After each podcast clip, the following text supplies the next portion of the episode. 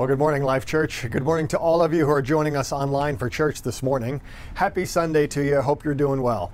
We're going to continue our series today that we've called One Story, taking us from the beginning of the Bible all the way to the end. Last week we came up to the book of Judges and introduced this topic called entropy. That's where we'll pick up today.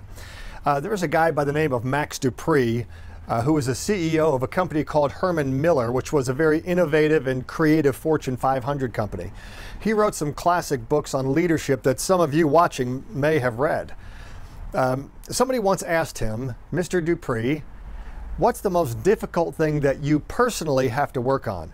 This was Max's response. He said, It's the interception of entropy. Entropy. Now, that's an advanced science word, and I, as you can see, I'm not wearing a lab coat. Neither are most of you. So I'm going to throw out a few of the definitions of this working word, entropy, today. Uh, in the physics world, it means a quantitative measure of unavailable thermal energy. That's helpful, right?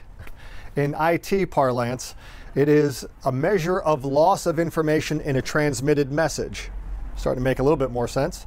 The cosmological definition is the tendency for all matter and energy in the universe to evolve toward a state of inert uniformity. Okay?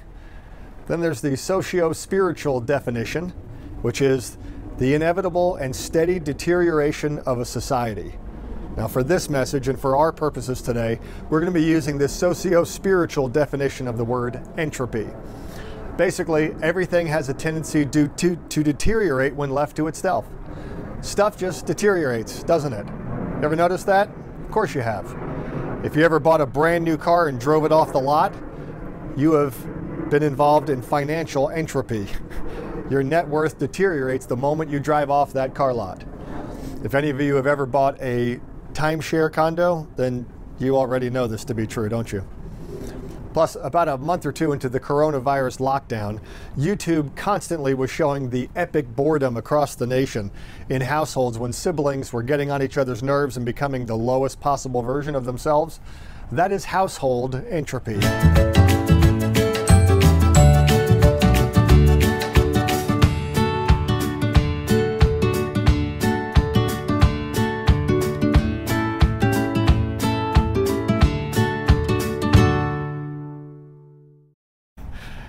Everything, when left to its own, when not given attention and given energy, has this tendency to deteriorate.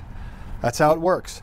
And when people do this, when people become apathetic or complacent or just settle for the path of least resistance in some area of life, then entropy sets in. Then dreams die, hopes fade, and a terrible, terrible thing happens. You learn that you can live with mediocrity. Not a great life, but one you can probably tolerate. Entropy is a great enemy of the human spirit. The Bible has a lot to say about it, and that's what we're going to be looking at today. Last week, we saw this at work in the life of, of God's people uh, in the book of Judges as they were entering into the promised land. After all their waiting and wandering and battles and challenges, they enter into a time of peace and prosperity in their new land. And then we saw the cycle that they fell into, and we discovered that we also have the tendency to get into that very same cycle. And it's a cycle that looks like this peace, then complacency, then compromise, then sin, and then pain, and then calling out to God, and then rescue, and then peace comes again, and then the whole cycle tends to continue. Now, the writer of Proverbs, seeing this tendency in God's people, he says that the wise, the wise person is always, always on the lookout for entropy, signs for entropy that it's settling in. In Proverbs chapter 27 and verse 23, it says, Be sure you know the condition of your flocks. Give careful attention to your herd. In other words, he's saying you have to constantly be on the lookout because things might have been okay yesterday. That doesn't mean that they're going to be okay forever. Put any important area of your life on autopilot and it's at risk. So, observing this over the years, Max De Pree said he made a list of signs that entropy is settling in. Now, I'm just going to read a few of them today. These are signs that entropy is advancing. Here's the first one a tendency towards superficiality. Tendency towards superficiality. You start skimming in important relationships in life. relationships like in marriage or with friends or in devotions or in serving or in giving, you start losing passion and you settle for doing the bare minimum. Here's a second sign unresolved tension in key relationships. So rather than having difficult conversations for the sake of relational health, you settle for just liking the other person less and investing less in that relationship. The next sign is no longer having time for celebration or ritual. You know, some ritual is really, really good. It's really healthy. Like for some families, this is family night. We don't schedule other stuff then. Or this night is date night. We don't blow that off in order to just work or go out with the guys or go out with the girls or anything else. We protect those times. I've seen some couples allow entropy into their life by losing interest in celebrating each other's birthdays and other holidays. They figure, hey, we've been married for decades. She knows that I love her. Why make a big deal out of Valentine's Day? That's entropy creeping in. Next, another sign is a loss of gratitude. Start taking little things for granted. And rather than being vocally thankful for the layers of blessings in our lives, we start focusing on the things that we don't have. We lose gratitude. We also lose the life that comes by saying thank you to one another. That's a big deal. Another sign is a vague and chronic sense of guilt. See, a, a, sneaky form of deterioration and entropy sets in when we start ignoring the convicting power of the Holy Spirit. Rather than go to God with these feelings, we ignore them, we push them down, or we justify them. But we're not fooling our souls. Deep down, we know we still feel guilt, but we just start learning to carry it with us, like baggage. These are indicators, friends, that entropy is starting to settle in. Entropy can damage friendships, it can damage our work, it can damage our families, our character, our finances, really every area of life. And one reason I thought it'd be good for us to take a good hard look at this today is because entropy can strike a church. It can. I mean, you think about a church. When it first gets started, a church is a little group of people that dream of being used by God to touch their own community because they know that there are people that are a million miles away from God that need to be reached and touched and brought into the community. There are children who need to learn about God. There are gifts that can be cultivated and expressed in a growing, vibrant group of believers. Like when a little church is started, it, it begins because a tribe of people is seized by that dream. But then over time, a really bad thing can happen. Entropy can set in. The dream dies. And this entropy takes over in the church. And you can tell, you can tell because the focus shifts. It shifts from what is God calling us to do in Orlando to what am I getting out of this? And is it enough to motivate me to continue? We start focusing internally. People go from living as servants to just being attenders. And then before long, they're consumers. And they start look they get unhappy and it, they start uh, voicing these dissatisfactions, and they come in to this body of believers and they just wait to be wowed or thrilled or whatever. And if it doesn't happen, they'll start looking for a place that will serve the wants of their family better. And listen, friends, there's always a better show out there. No matter how slick, no matter how good, no matter how big, there's always a better show out there. And if the people decide to even stay, they get an unsettledness about them and they begin to argue over things that really don't even matter. You know, it's a sad thing to look at churches that were built decades, maybe even centuries ago, and think that there was a day when that church was really strong. I mean, today in lots of European countries, church involvement is about 1 to 2% of the population. In other words, 98% of people in that country do not do what we're doing right now gathering to give thanks to God and to honor Him, to worship Him, and to learn of Him. That's a tragic thing. And make no mistake, that declining trend is absolutely in place in the United States right now, and it's starting to get into an advanced state. God's will for us as individuals and as a church is never, ever entropy. And that's why the Bible deals with this problem. In the book of Proverbs, chapter 24, beginning in verse 30, uh, 30 here's what it says I walk by the vineyard of one with no common sense. Another translation says, I walked by the vineyard of a lazy person. It says, I saw that it was overgrown with nettles. It was covered with weeds, and its walls were broken down. Then, as I looked and thought about it, I learned this lesson a little extra sleep, a little more slumber, a little folding of the hands to rest. Then poverty will pounce on you like a bandit. Scarcity will attack you like an armed robber. Whew, what a picture that is.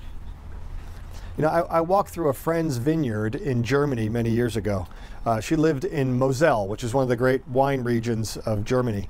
And she told all about the effort that goes into a vineyard that works, like the vines and the stakes and the rows and all the, the dedicated care that goes into it. And a fruitful, productive vineyard is an incredible thing. But here's the thing about vineyards they don't just happen by themselves, they don't just spring up by accident. No, something is behind it. That's what the writer of Proverbs is addressing when he writes this. He says, I'm walking past this vineyard and it was a mess. Thorns all over the place. The ground's covered with weeds. The walls are falling down. It's a nightmare. It's a nightmare. Now, to understand the angst behind this proverb, you've got to get this. In the ancient Middle East, a piece of land that was capable of growing crops was just about the most valuable thing in the world. To have a vineyard was to be incredibly blessed. It was providing food and drink and sustenance. It was the opportunity of a lifetime.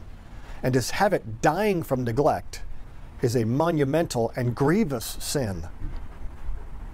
Now, entro- listen, entropy wins when we fail to comprehend this one big truth. This is your vineyard. Life Church Orlando, this is your vineyard. This is your chance to become all God wants you to be and to do His work in this world. This is your vineyard. And you don't have to do it on your own. God meets you there, He partners with you.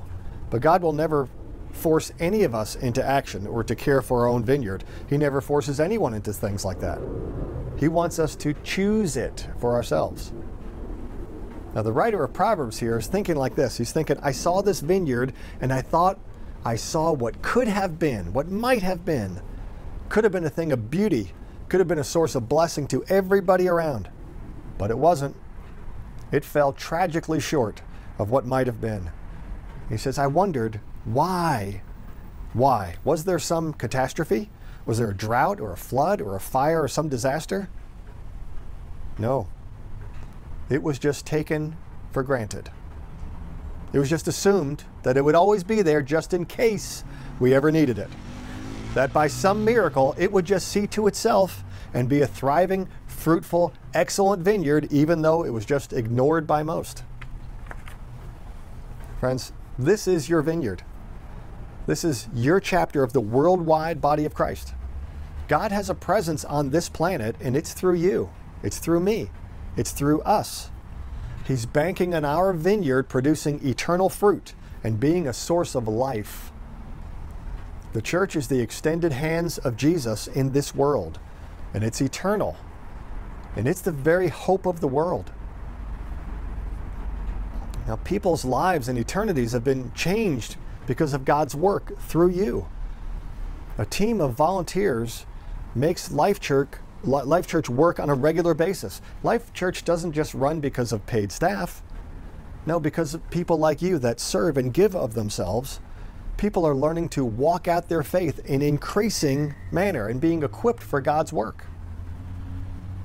People are growing consistently in their faith, in their walk with Jesus, because you choose to serve and work with us together at Life Church.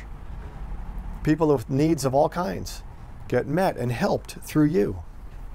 Believers in other states and even in other countries have been encouraged and equipped and blessed because you serve as a part of Life Church. So significant and eternal things are moving forward all the time. But that's only because enough Life Church folks are dialed in and are serving and working in the vineyard, the one that God has given you to cultivate and grow and learn. So I'll ask you are you in? Are you in? For real. Distractions abound. I know this. I know this very well. Things try to distract me all the time.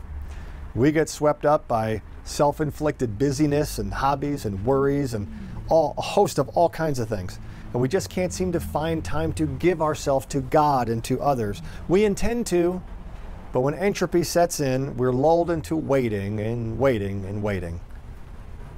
Here's a question for you What life are you waiting for? Seriously. What life are you waiting for? Recognize entropy. To face it means trusting God to step out and start serving in the vineyard that He's given us. Now, opportunities God has given us right in front of us, right now, like right now. This is your vineyard. And if you're going to continue to produce fruit and grow in your faith, it's not going to be because a vineyard fairy comes and sprinkles fairy dust all over the whole thing. No, it'll be because we go to God now and say, God, help me. Help me intercept entropy and the damage that it will do. So, what are the next steps that I can do that you want me to take now? How can I serve? Who can I serve?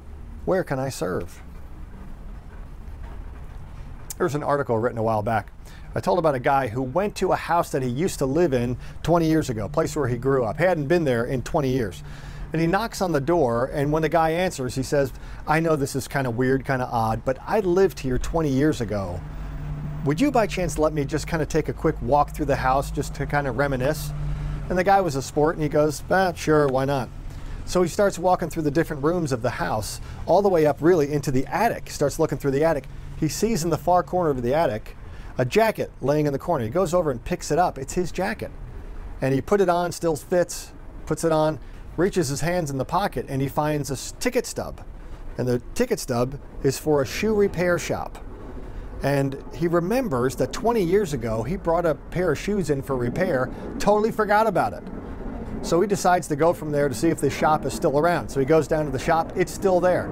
He goes in and uh, rings the bell. Guy comes up and he says, uh, has kind of a snicker on his face, and he goes, Hey, uh, are my shoes ready?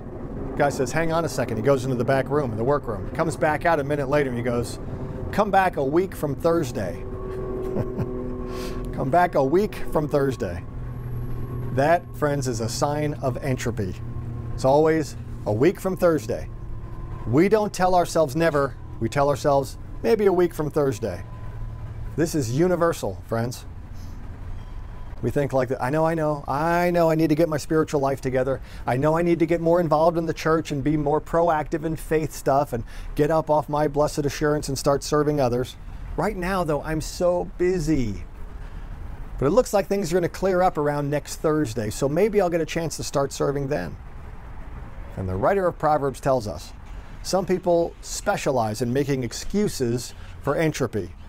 But here's an excuse you probably haven't used in a while. It comes in the book of Proverbs, chapter 26, verse 13. It says, The sluggard says, There's a lion outside. I just find something funny about a guy who says, Well, I was going to go serve, I was going to go make the most of my vineyard, but then the news said that the lion factor out there is getting pretty bad. So, you know, that, folks, is officially scraping the bottom of the excuse barrel. I think of people like you, like me. We want to grow, we want to be involved, but we find excuses for putting it off. And you know, it didn't used to be that way, did it?